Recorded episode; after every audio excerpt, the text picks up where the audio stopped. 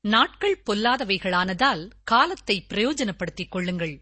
பாவம் பெருகி வரும் இக்காலங்களில் பிசாசை எதிர்க்கும் பட்டயமாகிய வேதத்தை நாம் ஆராய்வோமா? எங்களுக்கு மிகவும் பிரியமான வேத ஆராய்ச்சி நேர்களே கடந்த நிகழ்ச்சியிலே நாம் தானியல் பதினோராம் அதிகாரத்தை சிந்தித்து முடித்தோம். பத்தாவது அதிகாரத்திலே ஆரம்பமான தரிசனமானது பனிரெண்டாம் அதிகாரத்திலே நிறைவடைகிறது. இந்த மூன்று அதிகாரங்களிலும் காணப்படுகிற தரிசனம் ஒரே தரிசனம்தான். இந்த பகுதியிலே சொல்லப்பட்டிருக்கிற ஒவ்வொரு சிறு சிறு விவரங்களும் மிக சரியான அந்தந்த இடங்களிலே பொருந்துகிறதா இருக்கிறது. அநேகருடைய பிரச்சனை என்னவென்றால் தீர்க்க தரிசனத்தை அங்கும் இங்குமாக படித்து அதற்கு வித்தியாச வித்தியாசமான பொருட்களை சிலர் பேசுகிறார்கள். நாம் நினைவிலே கொள்ள வேண்டிய ஒரு மிக முக்கியமான சத்தியம் இந்த மூன்று அதிகாரங்களிலேயும் காணப்படுகின்ற தரிசனம் ஒரே தரிசனம். நன்றாக கவனிங்கள் தானியல் பத்தாம் அதிகாரம் பதினான்காம் வசனம்.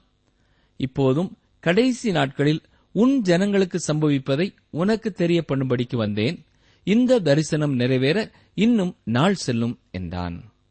ஏற்கனவே நாம் பார்த்தது போல இந்த வசனம் மூன்று சத்தியங்களை மிக தெளிவாய் சொல்லுகிறது முதலாவதாக உன் ஜனங்கள். இது இஸ்ரேல் மக்களை குறிக்கிறது. திருச்சபை உலகத்திலிருந்து எடுக்கப்பட்ட பின்னர் யூத ஜனங்களுக்கு செய்யப்படும் காரியங்கள் இங்கே சொல்லப்பட்டிருக்கிறது. இரண்டாவதாக அந்த வசனத்திலே அது நடைபெறப் போகும் காலம் கடைசி நாட்களில் என்பதும் குறிப்பிடப்பட்டிருக்கிறது. பழைய ஏற்பாட்டின் கடைசி காலம் புதிய ஏற்பாட்டிலே அண்டோராய் இயேசு கிறிஸ்து கூறிய மகா உபத்திரவ காலம் ஆகிய முடிவு காலத்தோடு ஒப்பிடப்படுகிறது. அது தானியலுடைய எழுபது வார தீர்க்க தரிசனத்தின் எழுபதாவது வாரத்தை குறிக்கிறதா இருக்கிறது. மூன்றாவதாக தானியல் பத்தாம் அதிகாரம் பதினான்காம் வசனத்தில் நாம் பார்க்கிற காரியம் இந்த தரிசனம் நிறைவேற இன்னும் நாள் செல்லும் என்றான். இவையெல்லாம் நிறைவேறி முடிப்பதற்கு மிக அதிகமான நாட்கள் இருக்கிறது என்பது நாம் அறிந்து கொள்ள வேண்டிய சத்தியம். தானியல் இந்த தரிசனத்தை கண்டு எவ்வளவோ காலங்கள் ஆகிவிட்டன. சுமார் இரண்டாயிரத்து ஐநூறு ஆண்டுகள் ஆகிவிட்டன. இப்பொழுது வாழ்கிற நாம் அந்த கடைசி காலத்திற்கு எவ்வளவு தூரத்தில் இருக்கிறோமோ எனக்கு தெரியாது.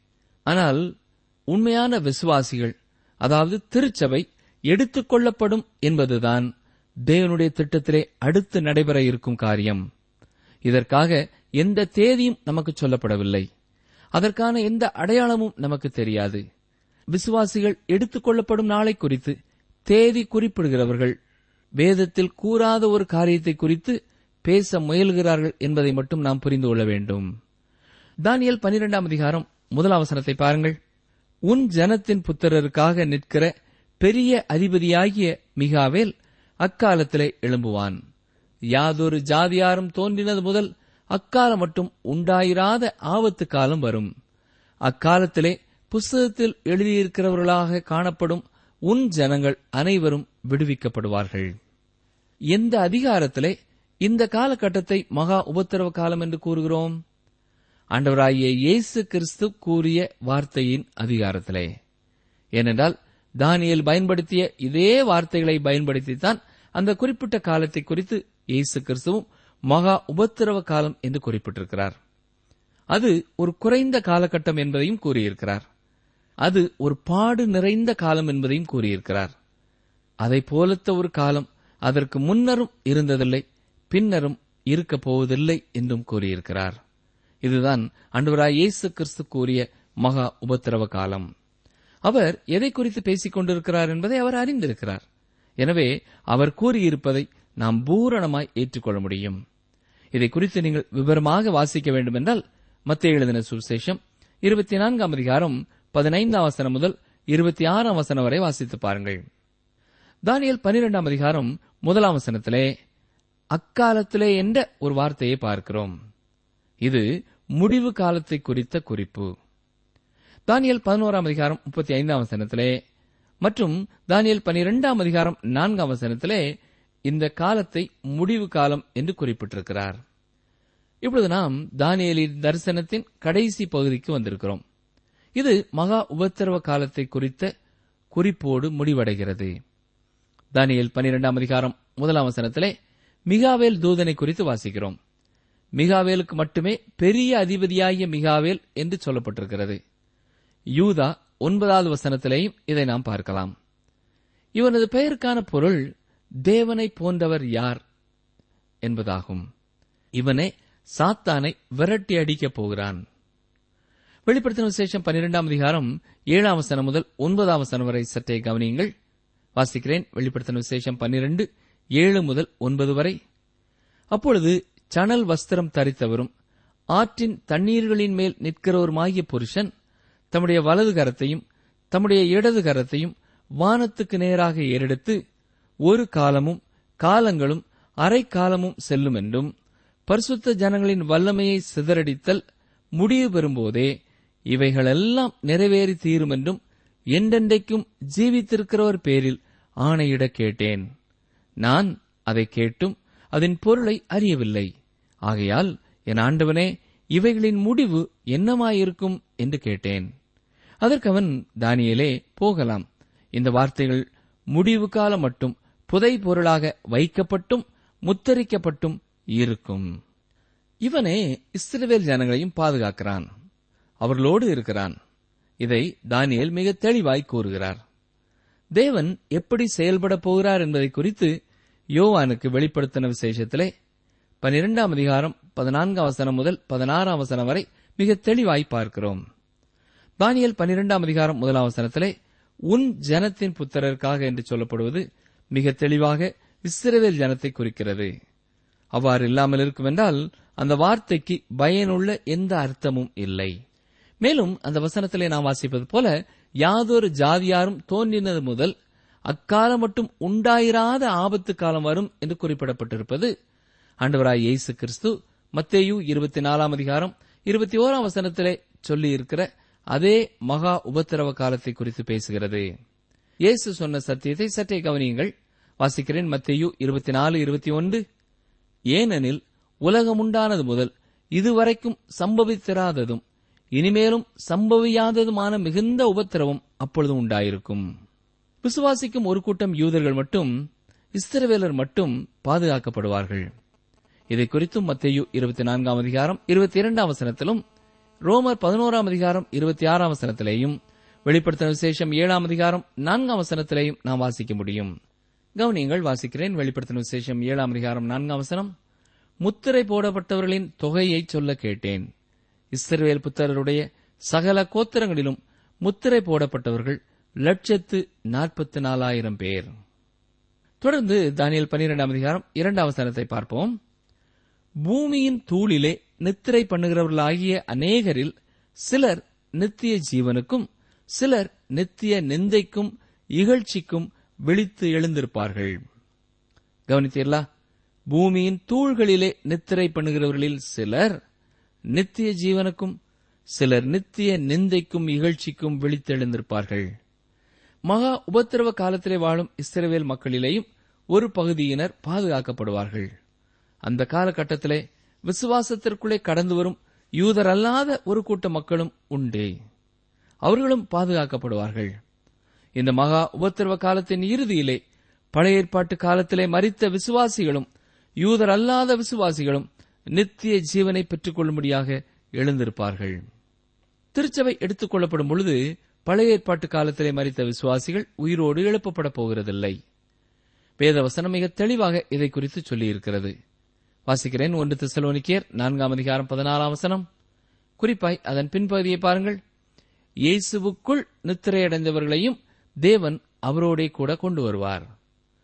பரிசுத்தாவின் மூலமாக நாம் கிறிஸ்துவுக்குள் ஞானஸ்நானம் பெற்றிருக்கிறோம். பிந்தை கோஸ்தே நாளிலே ஆரம்பமான அந்த காரியம் விசுவாசிகள் எடுத்துக் கொள்ளப்படும் பொழுது நிறைவடைகிறது. இந்த காலகட்டத்திலே ஆண்டவராய் இயேசு கிறிஸ்துவை உங்கள் சொந்த ரட்சகராக விசுவாசித்து கிறிஸ்துவுக்குள் வந்தவர்கள்தான் சபை என அழைக்கப்படுகிறார்கள். ஒன்று குருந்தியர் பனிரெண்டாம் அதிகாரம் பனிரெண்டு பதிமூன்று அவசரங்களை பார்ப்போம். எப்படியெனில் சரீரம் ஒன்று அதற்கு அவயவங்கள் அநேகம். ஒரே சரீரத்தின் அவயவங்களெல்லாம் அநேகமாயிருந்தும் சரீரம் உண்டாகவே இருக்கிறது. அந்த பிரகாரமாக கிறிஸ்துவும் இருக்கிறார். நாம் யூதராயினும் கிரேக்கராயினும் அடிமைகளாயினும் சுயாதீனராயினும் எல்லாரும் ஒரே ஆவியினாலே ஒரே சரீரத்திற்குள்ளாக ஞானஸ்நானம் பண்ணப்பட்டு எல்லாரும் ஒரே ஆவிக்குள்ளாகவே தாகம் தீர்க்கப்பட்டோம். இஸ்ரவேல் மக்களும் பரிசுத்தாவினாலே ஞானஸ்நானம் பெற்று திருச்சபையின் அங்கமாவார்கள் என்று நாம் வாசிக்கிறோம். அப்போஸ்தலர் நடவடிக்கையின் புத்தகம் முதலாம் அதிகாரம் ஐந்தாம் வசனத்தை கவனியுங்கள். ஆகையால் நீங்கள் எருசலேமை விட்டு போகாமல் என்னிடத்தில் கேள்விப்பட்ட பிதாவின் வாக்குத்தத்தம் நிறைவேற காத்திருங்கள் என்று கட்டளையிட்டார். இந்த உலகத்திலிருந்து திருச்சபையானது எடுத்துக் கொள்ளப்படும் பொழுது பழைய ஏற்பாட்டு கால விசுவாசிகள் உயிரோடு எழுப்பப்படுகிறதில்லை. ஏன்? தேனுடைய ராஜ்யத்திற்குள்ளே பிரவேசிக்கும் காலமானது மகா உபத்திரவ காலத்தின் முடிவிலேதான் ஆரம்பமாகிறது. அப்பொழுதுதான் கிறிஸ்து தமது ராஜ்யத்தை இந்த பூமியிலே ஸ்தாபிக்கும்படியாய் வருகிறார். அதன்பின் பழைய ஏற்பாட்டு கால பரிசுத்தவான்கள் உயிரோடு எழுப்பப்படுவார்கள். தானியல் பனிரெண்டாம் அதிகாரம் இரண்டாம் அவசரத்தில் நாம் பார்க்கும் பொழுது சிலர் நித்திய நிந்தைக்கும் இகழ்ச்சிக்கும் விழித்து எழுந்திருப்பார்கள் என்று வாசிக்கிறோம். இது பழைய ஏற்பாட்டு காலத்திலே தேவனை ஏற்றுக்கொள்ளாத மக்களின் உயிர்த்தெழுதலை குறித்து பேசுகிறது. வெள்ளை நியாயாசன நியாய தீர்ப்புக்காக ஆயிர வருட அரசாட்சியின் இறுதியிலே அவர்கள் எழுப்பப்படுவார்கள். இதை குறித்து வெளிப்படுத்தின விசேஷம் இருபதாம் அதிகாரம் பதினொன்று முதல் பதினைந்தாம் வசனம் வரை உள்ள பகுதியிலே நாம் படிக்கலாம். இப்பொழுது தானியல் பனிரெண்டாம் அதிகாரம் மூன்றாம் வசனத்தை கவனியுங்கள். ஞானவான்கள் ஆகாய மண்டலத்தின் ஒளியைப் போலவும் அநேகரை நீதிக்குட்படுத்துகிறவர்கள் நட்சத்திரங்களைப் போலவும் என்றென்றைக்கும் உள்ள சதா காலங்களிலும் பிரகாசிப்பார்கள். மகா உபத்திரவ காலமாகிய இருளான காலத்திலே கர்த்தருடைய ஊழியர்கள் ஒளியைப் போல பிரகாசிப்பார்கள். நிகழ்ச்சி கேட்டுக்கொண்டிருக்கிற எனக்கு அருமையான சகோதரனை சகோதரியே ஒவ்வொரு விசுவாசியினுடைய வாழ்க்கையும் இன்றும் இவ்வாறு பிரகாசிக்கிறதா இருக்க வேண்டும். நீங்கள் பாவ மன்னிப்பின் நிச்சயம் பெற்றிருக்கிறீர்கள். கர்த்தருடைய பிள்ளை என்ற சமாதானத்தை பெற்றிருக்கிறீர்கள். பாவம் நிறைந்த இந்த உலகத்திலே நீங்கள் வசிக்கிற இடத்திலே பணி செய்கிற இடத்திலே தொழுது கொள்ளும் இடத்திலே நீங்கள் பிரகாசிக்கிறவர்களாய். உங்கள் வாழ்க்கையிலேயும் வார்த்தையிலேயும் காணப்பட வேண்டியது அவசியமானது. பிலிப்பியர் இரண்டாம் அதிகாரம் பதினைந்தாம் அவசரத்திலே பவுல் என்ன சொல்கிறார் கோணலும் மாறுபாடுமான சந்ததியின் நடுவிலே குற்றமற்றவர்களும் கபடற்றவர்களும் தேவனுடைய மாசற்ற பிள்ளைகளுமாய் இருக்கும்படிக்கு என்று கூறுகிறார். கவனித்தீர்களா? அந்த காலகட்டத்திலும் மீதி இருப்பவர்கள் இந்த உலகத்திலே தேவனுக்கு சாட்சிகளாய் இருப்பார்கள். அவர்கள் அநேகரை நீதிக்குட்படுத்தப் போகிறார்கள். யாருடைய நீதி? கிறிஸ்துவின் நீதி.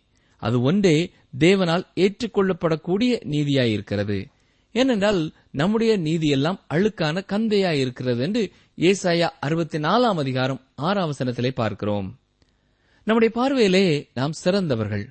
ஆனால் கர்த்தருடைய பார்வையிலே நாம் எப்படி இருக்கிறோம் என்பதே மிக முக்கியமானது. நாம் மிக அழகாக இருக்கிறோம் என்று எண்ணிக்கொள்கிறோம். ஒருவரை ஒருவர் தட்டி கொடுத்து ஒருவருக்கொருவர் சால்வையை போட்டுக்கொண்டு மாலையை போட்டுக்கொண்டு நீங்கள் சிறந்தவர்கள் நாங்கள் சிறந்தவர்கள் என்று சொல்லிக் கொள்கிறோம் ஆனால் பிரியமானவர்களே கர்த்தருக்கு முன் நம்முடைய நீதி எல்லாம் அழுக்கான கந்தையாயிருக்கிறது. தேவன் நம்முடைய நற்செயல்களை ஏற்றுக்கொள்பவர் அல்ல. கிறிஸ்துவின் நீதியையே அவர் ஏற்றுக்கொள்கிறார் அவரை விசுவாசிக்கும் மனிதர்களுக்கு மட்டுமே இந்த நீதி கொடுக்கப்படுகிறது. நிகழ்ச்சியை கேட்டுக்கொண்டிருக்கிற எனக்கு பிரியமான சகோதரனை சகோதரியே நீங்களும் கிறிஸ்துவின் நீதியை பெற்றவர்களாயிருக்கிறீர்களா? தேவனால் ஏற்றுக்கொள்ளப்பட்டவர்களாயிருக்கவோ தேவனோடு வாழவோ நான் முற்றிலும் தகுதியற்றவன் என்ற உண்மையான உணர்வை நீங்கள் பெற்றவர்களாய் உங்கள் பாவங்களை மனஸ்தாபத்தோடு அவரிடத்திலே அறிக்கை செய்து மனம் திரும்பும் பொழுது இயேசு கிறிஸ்துவின் நீதியை தேவன் உங்களுக்கும் கொடுக்கிறார். நீங்கள் இயேசுவின் ரத்தத்தை விசுவாசித்தபடினாலே தேவன் கிறிஸ்துவுக்குள் உங்களை பார்க்கிறார். பாவத்திலே வாழும் ஒரு பாவியாக அல்ல. கிறிஸ்துவுக்குள் பரிசுத்தமாக்கப்பட்ட தம்முடைய பிள்ளையாக அவர் காண்கிறார்.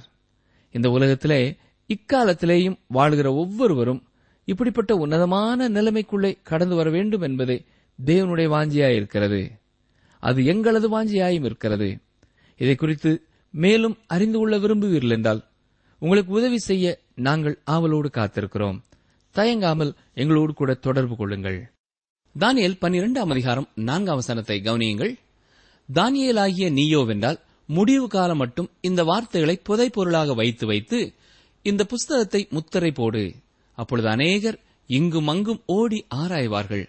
அறிவும் பெருகிப்போம் என்றான். கவனித்தீர்களா? முடிவு காலம் மட்டும் இந்த தீர்க்க தரிசனமானது புதைப்பொருளாய் வைக்கப்பட்டிருக்கும். இது எந்த முடிவு காலம்? உலகத்தின் முடிவு காலத்தை இது குறிக்கவில்லை. ஒரு குறிப்பிட்ட காலகட்டத்தின் முடிவை குறிக்கிறது.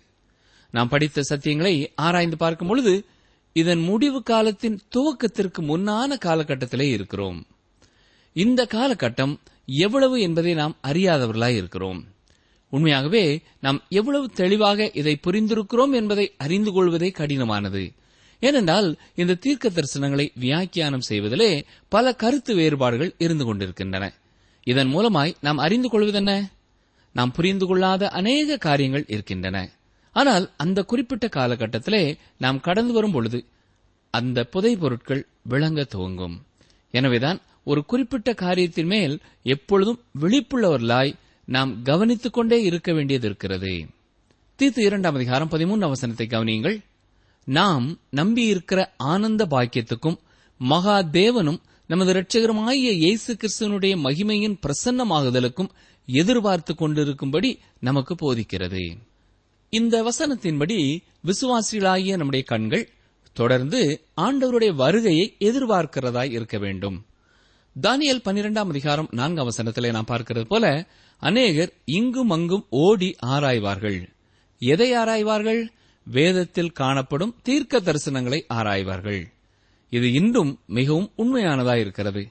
கடந்த எல்லா காலங்களையும் விட இந்நாட்களிலே தீர்க்க தரிசனங்களை குறித்து அநேகர் பேசுகிறார்கள் அநேகர் ஆழமாய் படிக்கிறார்கள்.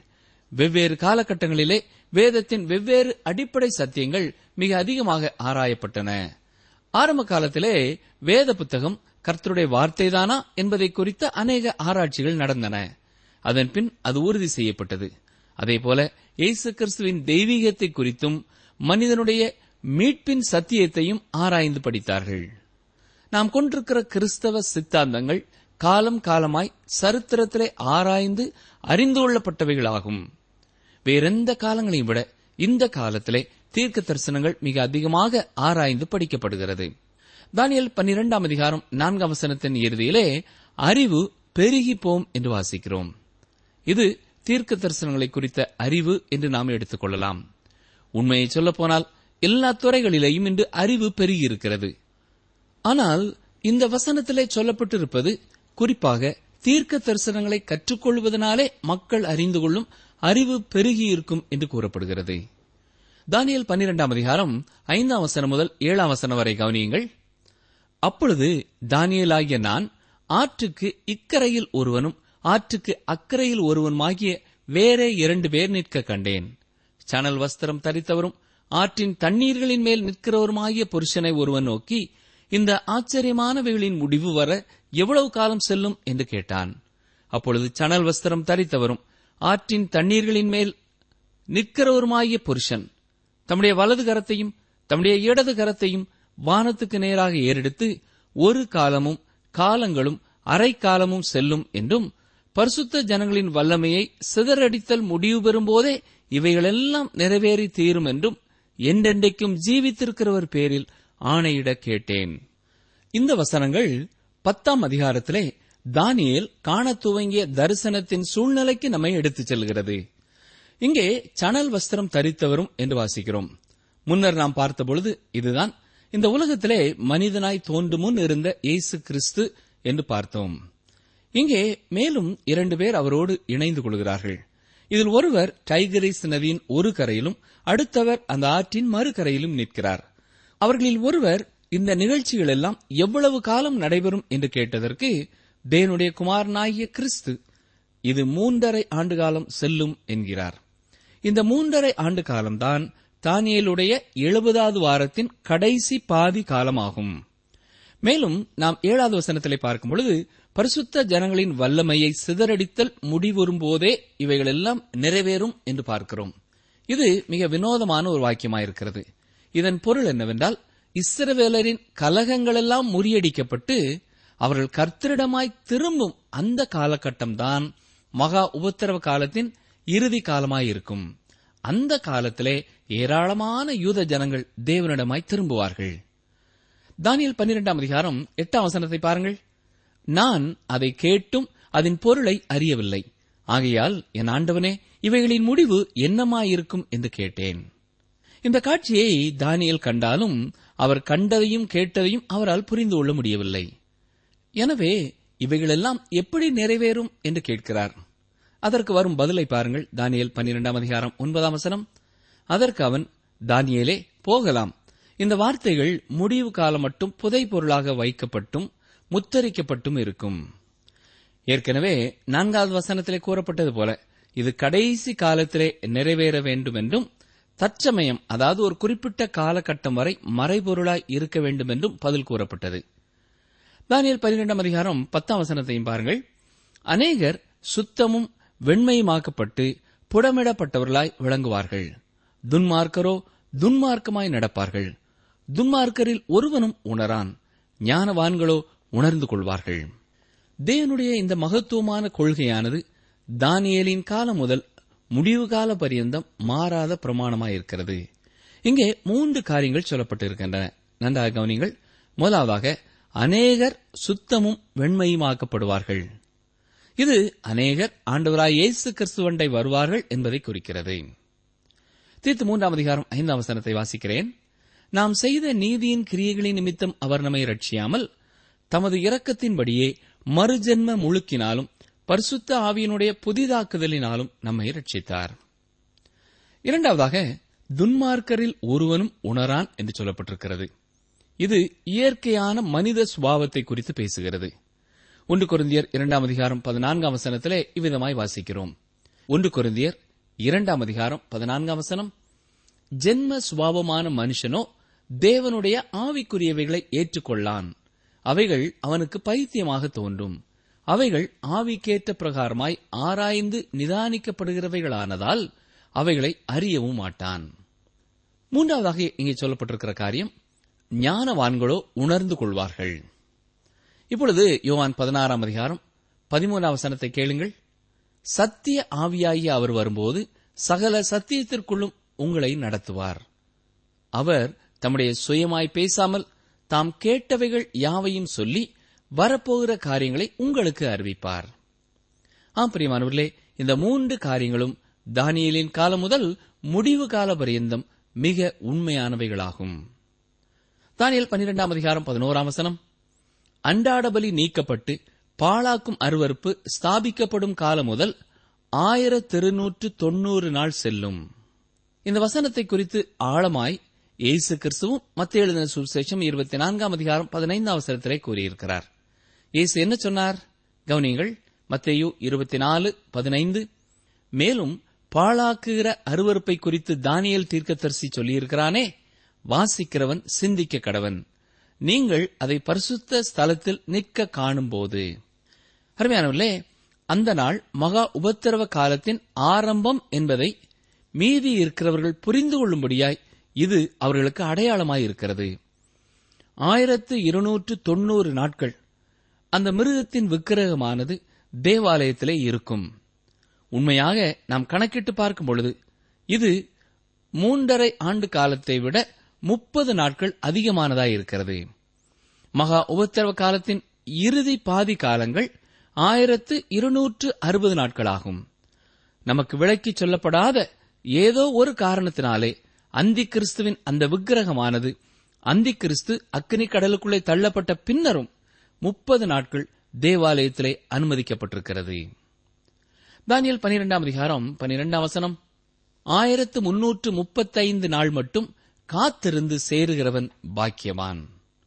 எந்த விபரத்தையும் கொடுக்காமல் ஆயிரத்து முன்னூற்று முப்பத்தைந்து நாள் மட்டும் காத்திருந்து சேருகிறவன் பாக்கியவான் என்று இங்கே சொல்லப்பட்டிருக்கிறது. இதற்கான விளக்கத்தை நாம் அறிந்து கொள்ள முடியாது. ஏற்கனவே அங்கே சொல்லப்பட்டிருக்கிறது போல இது கடைசி காலம் வரைக்கும் முத்தரிக்கப்பட்டதாயிருக்கும். பல நேரங்களிலே நமக்கு கொடுக்கப்பட்டிருப்பதை காட்டிலும் மிக அதிகமாக நாம் அறிந்து கொள்ள விரும்புகிறோம். முயற்சிக்கவும் செய்கிறோம். ஆனால் நமக்கு விளக்கி காட்டப்பட்டிருப்பதை அறிந்து கொள்ள வேண்டியதும் புரிந்து கொண்ட காரியங்களுக்கு கீழ்ப்படிய வேண்டியதுமே மனிதர்களாகிய நம்முடைய கடமையாயிருக்கிறது. தானியல் பன்னிரெண்டாம் அதிகாரம் பதிமூன்று அவசரத்தை பாருங்கள். நீயோ வென்றால் முடிவு வரும் மட்டும் போயிரு. நீ இளைப்பாரி கொண்டிருந்து நாட்களின் முடிவிலே உன் சுதந்திர வீதத்துக்கு எழுந்திருப்பாய் என்றான். ஆண்டவராய் இயேசு கிறிஸ்து பேதர்வனிடத்திலே கூறியது போல இங்கே தானியலனுடைய மரணத்தை குறித்து தானியலுக்கு கூறப்படுகிறது. தானியலே நீ இயேசு கிறிஸ்துவின் வருகையை பார்க்கப் போகிறதில்லை. அதற்குள்ளாகவே நீ மறித்து விடுவாய். உனது இளைப்பாறுதலின் காலத்திற்கு பின்னர் ஆயிரம் வருட அரசாட்சியிலே நீ பிரவேசிக்கும்படியாய் எழுப்பப்படுவாய் என்று கூறுகிறார். உன் சுதந்திர வீதத்துக்கு என்று சொல்லும் பொழுது பழைய ஏற்பாட்டு பரிசுத்தவான்கள் எல்லாம் உயிரோடு எழுப்பப்படும் பொழுது என்பது பொருளாகும். ஆயிரம் வருட அரசாட்சியின் ஆரம்பத்திலே பழைய ஏற்பாட்டு காலத்திலே மறித்த பரிசுத்தவான்கள் எழுந்திருப்பார்கள். மேலும் இந்த வசனத்திலே நாட்களின் முடிவிலே என்று வாசிக்கிறோம். இது கிறிஸ்துவனுடைய ராஜ்யத்திற்குள்ளே பிரவேசிக்கும் காலகட்டத்தை குறிப்பிடுகிறது. நிகழ்ச்சியை கேட்டுக்கொண்டிருக்கிற எனக்கு பிரியமான சகோதரனை சகோதரியே நீங்கள் அண்டவராய் இயேசு கிறிஸ்துவை உங்கள் ரட்சகர் என்று ஏற்றுக்கொள்ளாத ஒருவராய் இருந்தாலும் நீங்கள் அறிந்து கொள்ள வேண்டிய ஒரு உண்மை என்னவென்றால் இந்த சத்தியங்களே நமக்கு முன்பாக வைக்கப்பட்டிருக்கின்றன. இந்த காலகட்டங்களையே நாம் எதிர்பார்த்து காத்துக் கொண்டிருக்கிறோம் ஆண்டவராய் இயேசு கிறிஸ்து உண்மையான விசுவாசிகளை எடுத்துக் கொள்ளும்படியாய் நடுவானிலே கடந்து வருவார். அதன் பின் மகா உபத்திரவ காலம் இந்த உலகத்திலே ஆரம்பமாகும். மகா உபத்திரவ காலத்தை தொடர்ந்து ஆண்டவராய் இயேசு கிறிஸ்து இந்த உலகத்திலே ஆளுகை செய்யும்படியாய் வருவார்.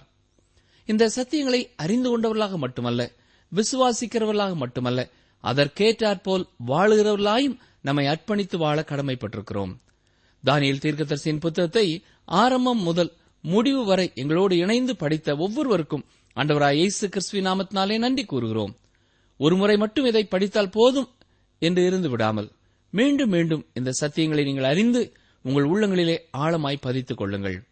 தானியல் தீர்க்க தரிசன புத்தகத்தை கற்றுக்கொண்ட நாட்களிலே கர்த்தர் எந்தெந்த காரியங்களை குறித்து உங்களோடு தெளிவாய் பேசினாரோ எந்தெந்த காரியங்களை நீங்கள் செயல்படுத்த கற்றுக்கொண்டீர்களோ தொடர்ந்து அந்த காரியங்களை செய்ய கருத்துள்ளவர்களாய் இருங்கள். கர்த்தர் தாமே உங்களையும் உங்கள் குடும்பத்தில் உள்ள ஒவ்வொரு அங்கத்தினர்களையும் ரட்சிப்பின் பாதையிலே வழிநடத்தி நித்திய ஜீவனுக்காக ஆயத்தப்படுத்துவாராக. ஆமேன்.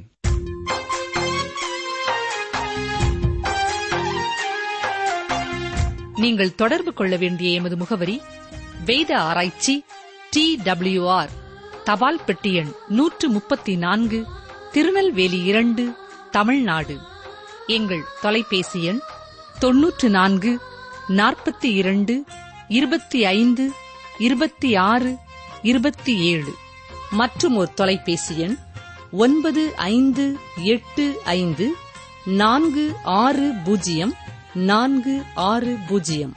எங்கள் இமெயில் முகவரி Tamil D T P at radio eight eight two dot com.